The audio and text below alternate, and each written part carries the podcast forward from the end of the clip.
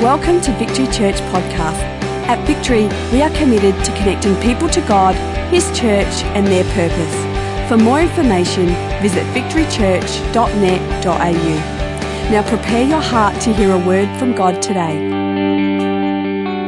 Fantastic. The title of my message today is simply this Beware of hearing masquerading as understanding. That was a good response. That's a great response. Beware of hearing masquerading as understanding. You see, hearing and understanding are two very different things. Hearing often disguises itself as understanding, it often pretends to be understanding. It says things like, No, no, I heard you, and it pretends uh, to understand. But hearing alone does not mean that we fully understand what we've just heard. They can feel like the same thing, but they are oh so different things. To illustrate my point this evening, I want to start with a little humorous story. And it's about a husband and wife that were seeking a divorce. On what grounds do you want a divorce? The judge asked the wife. All over, we have an acre and a half, she said. No, no. Do you have a grudge? The judge replied, Yes, sir. It fits two cars.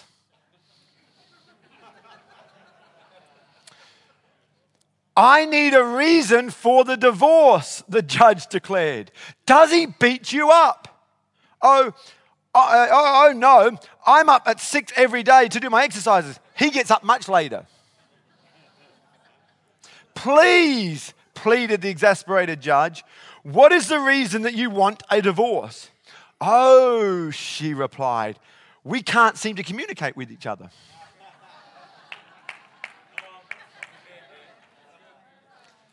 I know I'm not talking to you.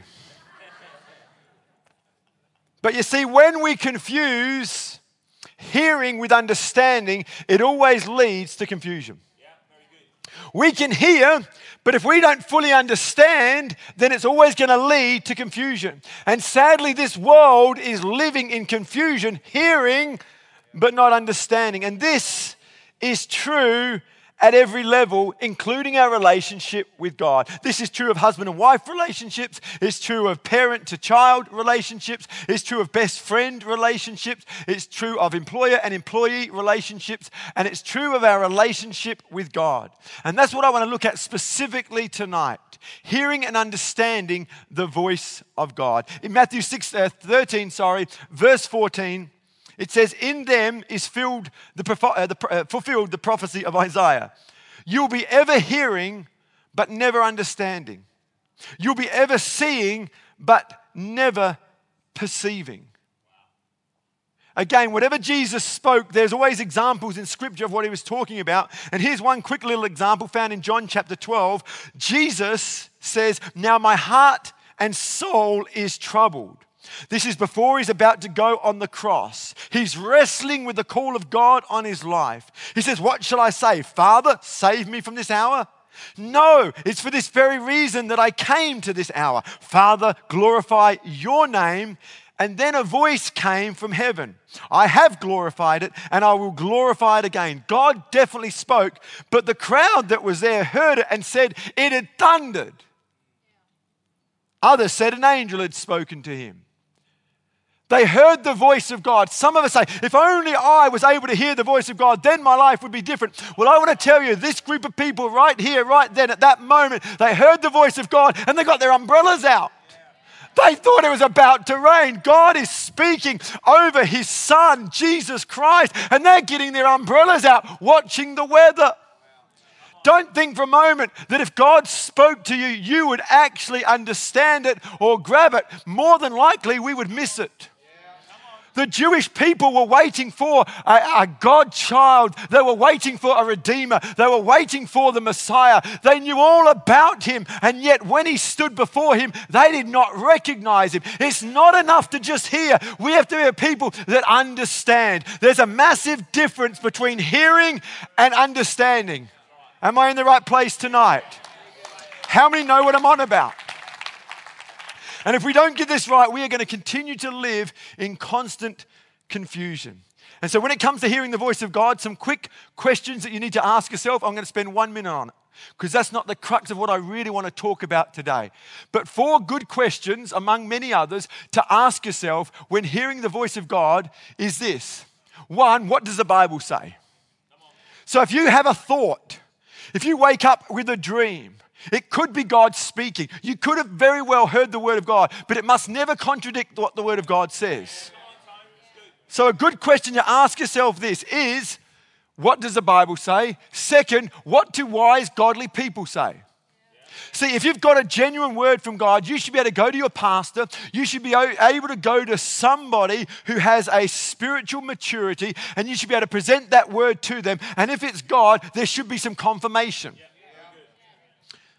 If you are contradicting the word of God and you're not asking the right people, I question whether or not it's the word of God. Because if it is the word of God, it can be tested.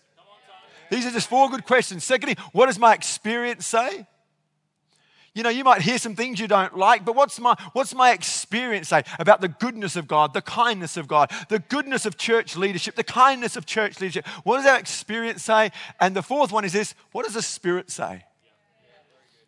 That, that gut feel, that, that, that, that feeling you have in your gut. Now, if you go by just one of those things, you're probably going to get into trouble. But I, I think if God's speaking to us and we can tick off these four things as a starter, we may just be hearing the voice of God. But even then, hearing the voice of God, as important as that is, doesn't necessarily mean we're going to have the understanding required to move on that word of God. And so tonight is not so much about hearing the voice of God, but responding well to what we hear.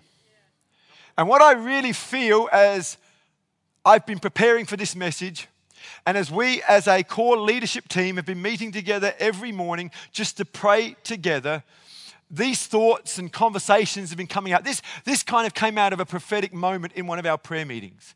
That's what you're getting tonight. And what I strongly felt was that we often don't understand God's word is because foundationally we haven't settled some things.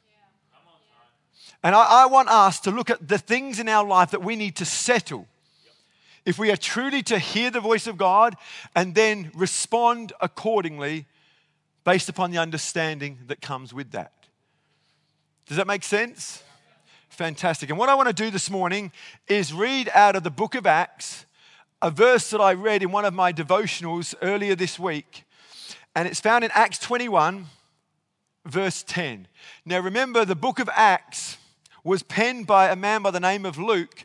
And uh, he, went around with Paul and started writing down all the great things that God was doing through Paul's life and all the great things he was doing through his life and other disciples' lives. And he just started writing it all down. And it was called the book of Acts for a reason because they were in motion. There was action, there was things happening. They weren't just sitting in their pews doing nothing, they were actually in momentum and movement forward in the things of God.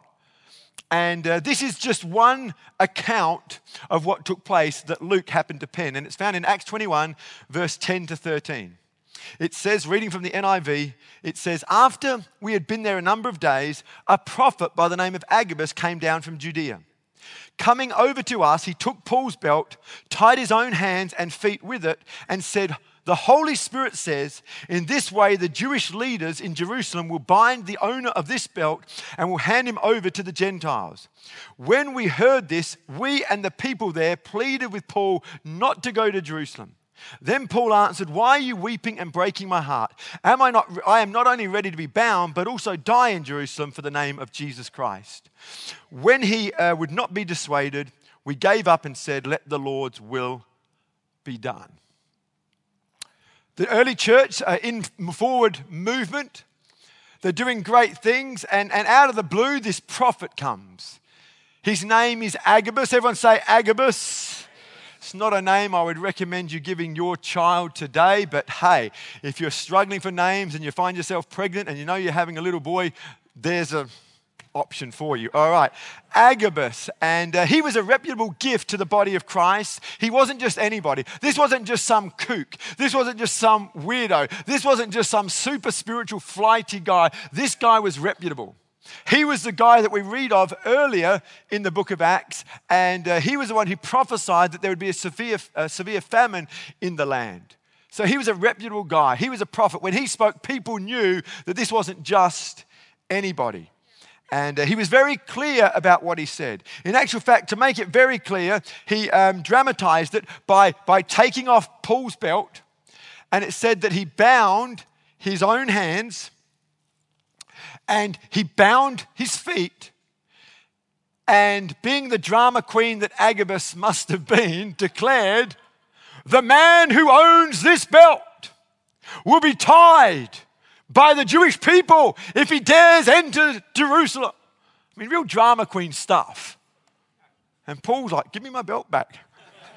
I imagine Paul, I don't, I don't know what it is. I, I just have these Monty Python moments when I read the scriptures. I just think about, you know, did Paul's pants fall down? I mean, imagine that. That'd just be weird. You know, and the prophet took his belt and Paul's pants fell down. Hashtag awkward. I mean, it's just, it's just how I see things. So, so here's this, this prophet, and he's saying, Yeah, in, in true prophet style. You've got to be a little bit eccentric to be a New Testament prophet. And Agabus is no exception.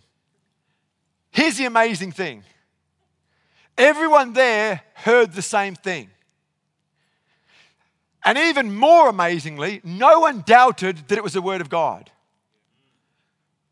They're all on the same page. There's a prophet, he's speaking, and God is saying something through him.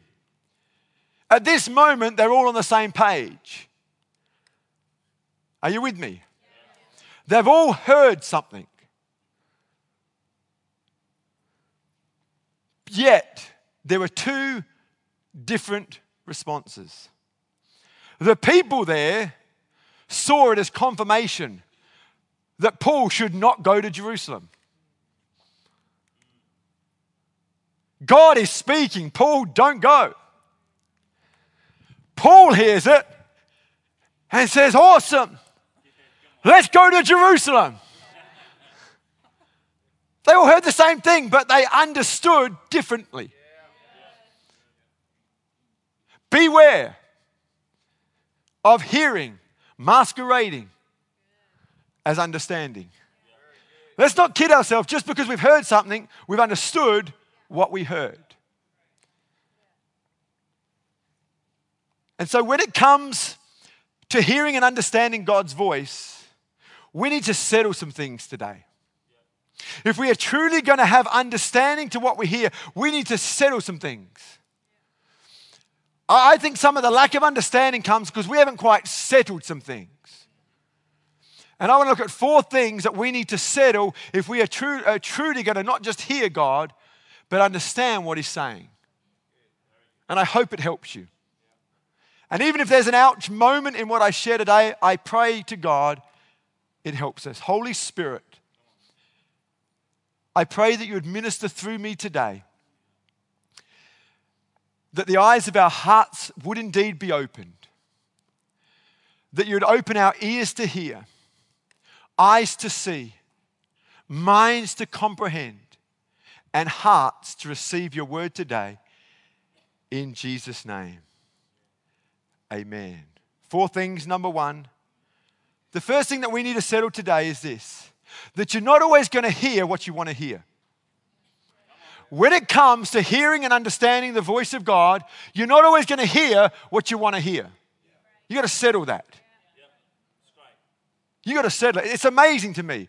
I've prophesied in many different ways, in many different forums, over many different people. And I've never had anyone reject me when I speak a positive word. Everyone goes, Oh, there's a man of God in the house. I perceive that there's a man of God. The moment you bring something that's just a little bit controversial, just a little bit of an edge, oh, I don't know about that. I don't know about that. And at that moment, we'll never get the understanding because we're not ready to receive, because we only want to hear, if we're honest, what we want to hear. And we're never going to get the understanding that we need. This is not just for Christians, this is a this is a eternal principle. If you're not prepared to hear, what you need to hear as a parent. Maybe you just have kids that end up off the rails because you weren't prepared to hear certain things about your parenting. You might just go around for the rest of your life saying, Everyone picks on me. I get that a lot. It's really weird. But we've got to settle it tonight. You're not always going to hear what you want to hear. This man of God, this eccentric prophetic drama queen of a man called Agabus, comes up and says, The owner of this belt will be tied by the authorities in Jerusalem. He didn't say, the owner of this belt, God has plans for you, plans to prosper you, plans for hope and a future. He said, the owner of this belt is going to be arrested by the authorities and handed over to the godless Gentiles. See, I don't think that we don't hear God so, so much as we don't like what we're hearing. I think that's what's really going on. We hear God, but we just don't like what we're hearing. And so we act in ignorance. And so I, I, didn't, I don't know. I think we know a lot more than we give ourselves credit for. But we just don't like what we're hearing. See, we have to be open to the fact that serving God from time to time will involve pain. It just will. I mean, that would be fair to say. As a parent, it involves pain, wouldn't it? Would it not be fair to say the moment you say yes to parenting, it involves physical pain, emotional pain, relational? Every area of your life is going to experience some pain. Yeah? Well, so it is in our relationship with God. We're going to experience physical pain. Paul experienced being whipped and beaten with rods. People picked up stones and threw them at him. He experienced physical pain in serving God emotional pain. He was abused, he was accused, he was misunderstood, he was falsely lied about. We experience spiritual pain. We get attention from the demonic realm when we say yes to Jesus. We experience financial pain. After this service, we're going to take up an offering. Monies that other people are not going to be asked to give, but we give. There's a pain financially. There's a pain emotionally. There's a pain spiritually. There's a pain relationally. There's a pain at every uh, level when we say yes to God. We've got to be open to that. But just like there's pain in parenting, there's also great joys in parenting, and there's great joys in serving God. But it's not always rainbows and butterflies. It's not always the highs. It's not always happy moments. There are highs and lows. That's life. And we've got to settle that. I think we are hearing God more often than we, uh, more often than we give ourselves credit for, but often we just don't like what He's saying. And sometimes that comes through your pastor speaking to you or a close friend speaking to you, but we just don't like it, so we reject it. And we don't even open ourselves up to the possibility that could be God speaking because we've said, I don't like it, so it can't be God. Do we really want to hear God? Do we really? So you can go to your prophetic seminars and conferences and learn how to do this, but you'll never hear and you'll never gain the understanding unless you're prepared to understand that it involves pain. And you're not always going to hear what you want to hear. That's why Jesus said, You people, you read the scriptures, you know everything about everything, but you're ever hearing, but you never perceive because you never put yourself in the position to understand because you always think you're right and you don't embrace the pain required in hearing and serving me. If we're not open to the fact that some things we hear we won't like, we're never going to truly hear God. And we're going to spend the rest of our life on the run, like Job, uh, sorry, Jonah. He heard God, he didn't like it. He said, I'm not going to that city to talk to them about you. I'm not going to do it. And so he goes in the exact opposite direction and just runs away from God. P.S. You can't run away from God. Hashtag it's impossible. I mean, you just can't run away. And you can go from church to church to church, from conference to conference to conference, reading different translations of the Bible, reading different books, having different authors. And God's still going to be saying the same thing. Do we want to hear God? Do we want to understand? Then we've got to settle it tonight. Then we're not always going to hear what we want to hear. Number two, we have to silence the ones who love us more than they love our destiny. You are very quiet, but I did kind of expect it. You see, what's going on here is Paul's friends, when they heard this message, the scriptures tell us that they pleaded with him not to go. I mean, it wasn't just a, hey, Paul, I w- I wouldn't if I was you. They're like, please don't go. Please don't go. The man of God has spoken. Aren't you listening? Don't you understand, Paul? Don't go. You heard what's going to happen. Don't go. God is intervening. God is interjecting. He's stopping you. He's saving you. He's making your life safe and comfortable because that's what He wants for us. Remember? He wouldn't ask that of you. God, God would not ask that of you. It can't, no. These are the ones that loved him. These were no doubt his family, his friends, some of his closest companions. They loved him. These were good people. These weren't the opposition, they weren't the enemy, they were good people. And they loved Paul. But here's the word I got from God some of you are being loved to death. Your destiny is dying with the love of those that are closest to you. It's dying. You've heard of death by chocolate? In church, it's death by comfort.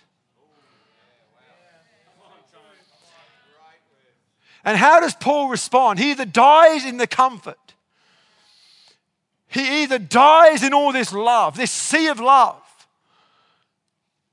or he finds something from somewhere to step up and he says, This is, hey, whoa, stop! Why are you breaking my heart? It's hard enough already without you guys going on. This is not normal. Why are you breaking my heart? He had to silence the voices of those who genuinely loved him because they didn't have the understanding. They heard, but they didn't understand. They didn't perceive. They didn't get it. They allowed their feelings and their emotions to get in the way.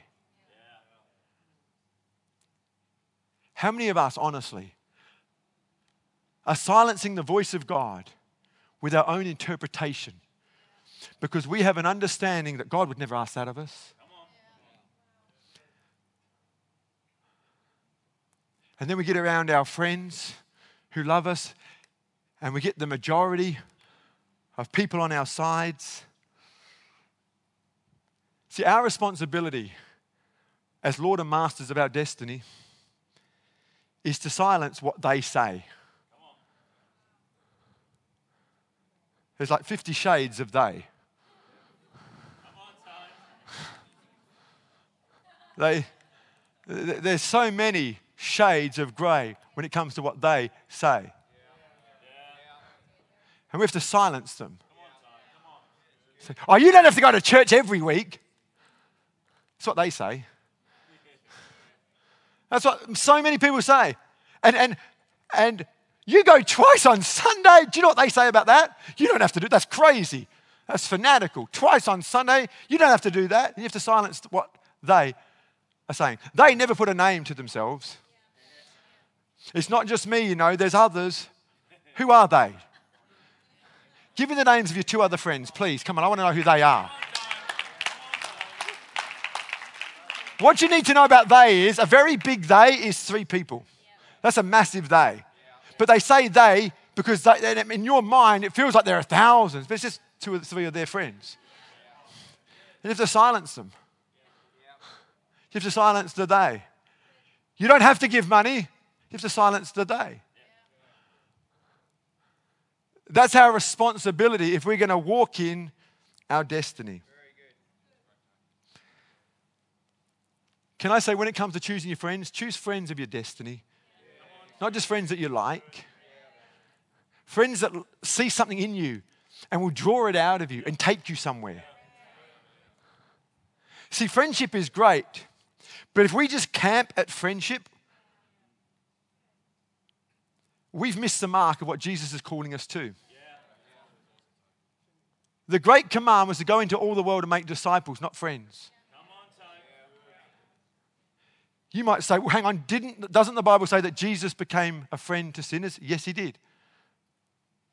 That's the starting place. Friendship is always a starting place. It's always a starting place. And I love this church.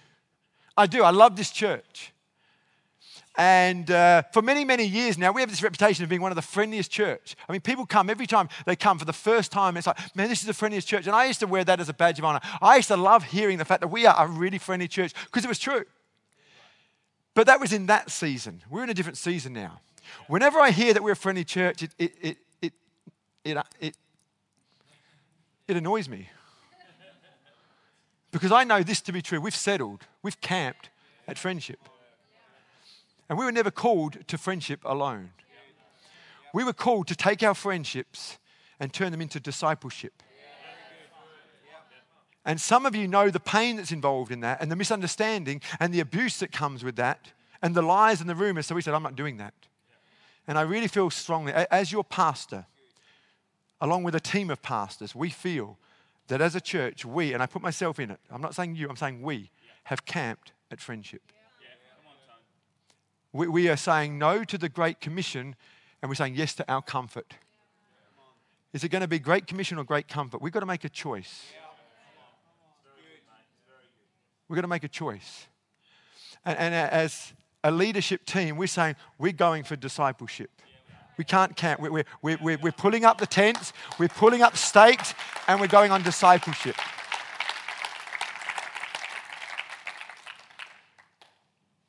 Number three, we only ever see in part. We only ever see in part. Paul said, Guys, what you don't get is I, am ready to be bound. They were saying, You're going to be bound. He said, I'm ready to be bound. After that, I don't know what's going to happen. But you know what? I'm even ready to die if necessary. Whatever comes after that, I'll take it. But this is what I know. There's a whole heap I don't know, but what I know, I'm going to act on, and the rest is in God's hands. See, some of us want full understanding and full revelation, but the Bible says that we only see but in a mirror dimly. You know, when you get out of the shower in the morning and you haven't put the exhaust fan on, and, and there's this, the mist, and, and you know you're in the room because you can see a shadow of yourself in the mirror, but you don't know how you look. That's how we see. We know just enough to act upon. God doesn't show us everything because if we showed us everything, we'd freak out. So He shows us just enough. And some of us have camped uh, at the place of, unless God shows me more, unless He tells me everything, I'm not moving. But God will never tell us everything. He'll never give us everything we need to know. He'll just give us enough and expects us to respond to that. So when it comes to getting understanding, understand this we'll never fully understand. And we have to respond to what we do understand. And when I feel God calling me to do something and I don't know the outcome, I have to draw off what I do know. And I say, This I know God's a good God. God hasn't let me down in the past. God has never leaving me left me. He's never forsaken me. He's always been there for me. I've never been found wanting. There's been tight moments, but I've always come through. And so, based upon what I know, I say yes. We will never get the full understanding that we desire. And so, you've got to respond. And that's where faith comes in. Remember Abraham, the father of our faith, Old Testament biblical hero? He heard from God go. Two thirds of God's name is go. And God spoke. Go. And he said, Okay, God spoke. We're going. Where are we going, Lord? Silent. Nothing. Nada. Zip. Nil. And so he's got to go to his family now. Talk about misunderstood. Guys, we're going. Where? Don't know, but just pack a gear up. I mean, this is crazy. But we've read it so many times, we, we, we, we forget the significance. He just left. And he's the father of our faith. And so he just picks up stuff and just starts walking. And then God gives him the next step, and the next step, and the next step. He's not going to give it all before we do anything. We've got to work with him. This is where trust and faith come in. Someone once said that life must be lived forward, but it's understood backwards. Have you noticed that? I think, I don't know what God's doing. I don't know what God's doing. Oh, that's what he was doing. We want that there, and it won't ever happen. Understanding comes as we look back. And when we look back, we used to sing a song, all we'll see is his goodness. That's what we see. We keep, we keep going. But gee, God's been good. God's been good. I don't know what I'm doing, Lord. I'm a little bit scared, but I trust myself with you. I don't know how this is quite going to work out. Gee, you've been good. Wow. And based upon that goodness, I'm going to take a step more confidently and more boldly. This is the walk of faith. This is how we get understanding. This is how we move forward. God is doing more behind our backs than He's doing in front of our face. He does. He's just a master at arranging things behind the scenes. And we're like, what's going on? What's going on? You know what? God's going on. What's happening? You're happening. You're growing. You're changing. You're developing. And as the band come up, my fourth point is simply this. We have to settle tonight that He's Lord of all or not Lord at all. It says that when Paul wouldn't be dissuaded, they came to the conclusion and said, Let the Lord's will be done then. Which is exactly what's meant to happen. It wasn't meant to be about Peter's will, it wasn't meant to be about Paul's will, it wasn't meant to be about John's will. It was never meant to be about anybody else's will, including yours or mine. It was always meant to be about God's will being done. And here I can, I can just imagine, oh, well, then let God's will be done. But that's what's meant to happen, church. That's what's meant to happen. God's meant to have his way in our lives.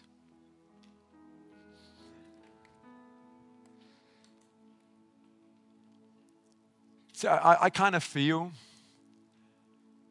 that we've made our preference, Lord, what we like, Lord, instead of what God wants, Lord. You know, in our morning services, we have two different services, and they're quite different. One's what we call our chapel service at 8:30, the other one's our 10 a.m. service. One's a lot bigger than the other, one's a lot louder than the other. But you know what I've found? And I've found this right throughout my Christian life. I just really enjoy both. I get the privilege of enjoying the smallness, the intimacy, and the quietness, and the different age demographic of our chapel service. And then I leave that place and I come in here and it's, it's louder and it's younger and it's bigger, and, and I get to enjoy that. See, the moment we make it about us and we make our preferences, Lord, we miss out on so much. And God doesn't want us to miss out on those things. And so we've made theologies around whether drums are good or bad, whether loud music is good or bad, whether big is better than small or small is better than big, and it's all irrelevant. It's about the Lord's will being done. And we, we, we say, oh, the presence of God in the chapel service. That would be true. There's a presence of God, but no more or no less than in here. See, when we use language like that, we're actually just talking about our preference, not the genuine, tangible, manifest presence, just our genuine, tangible, manifest preference. And we have to surrender to His presence over our preference. You ask me, what would I prefer? I'll tell you 80s music.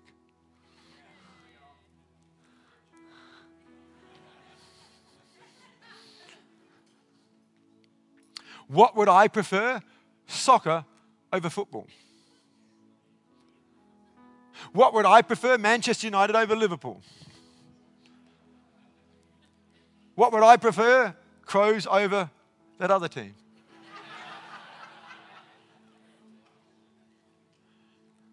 but as we're laughing and joking, we realize one thing it's got nothing to do with the kingdom. Can you see what I'm saying? That's just my preference. And you prefer certain things over other things. It's got nothing to do with the kingdom. And this group of people said, Oh, well, then let the Lord's will be done. It was never about what they wanted. That's what they needed to see. It wasn't about their preference. We prefer Paul to stay. You know what? If I was walking in their shoes, I probably would have been that guy saying, Paul, please stay. Because that would be my preference. I mean, you've got the great Paul, the apostle. Why wouldn't you want him? Why would you want him to leave? That would be my preference. If you said to me, What would you prefer, Tony? What's your preference, pain or comfort? comfort. What would you prefer, Tony, being misunderstood or understood? Understood every time. That's what I prefer. And yet, I find myself being misunderstood more often than not. Why? Because I'm sharing some of God's word knowing that if this isn't received well, I'm going to be misunderstood. But you know what? It's not about my preference. I share it anyway. And guess what? You get misunderstood. But you know what? In those moments where I'm feeling misunderstood and I want to give up and I want to give in, I have to say, you know what? It's not my will, but yours be done. This is not a popularity contest. This is not about let's go into heaven as, with as many friends as we can. This is about us putting Jesus on center stage. This whole season for us is about clearing the stage, clearing the clutter, getting rid of everything, and putting Jesus at center stage. That's what this season is in. And I think some of us are just starting to catch that. I, I hope you are. And if we're going to clear the stage, clear the clutter, Get back to basics and put Jesus at center stage. In reality, that includes getting rid of our preferential treatment, letting go of our preferences, letting go of our likes and dislikes. That's the season we're in.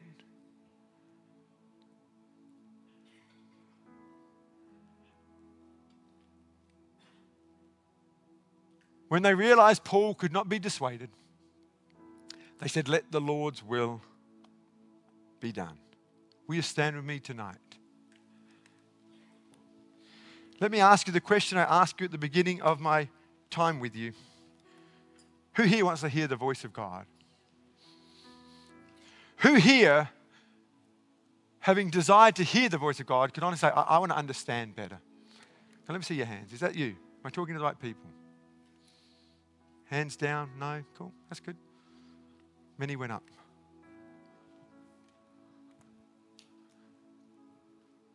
Then, if we're saying yes to both those things, we have to say yes to settling these four things. Because honestly, if we don't, we won't. And then we'll play a religious game for the rest of our lives. And that's going to hurt you, those closest to you. It's going to hurt this community in which God's placed us. Because this community deserve better than that. They don't deserve religion, they deserve Jesus.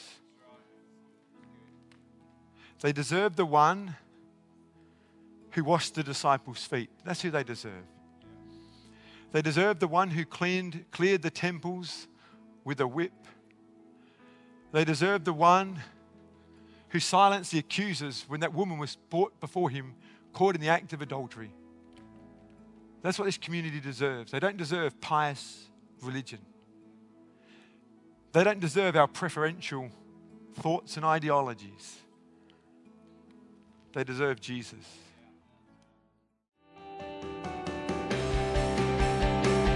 Thank you for taking the time to listen. If you have any questions, please email us at admin at victorychurch.net.au.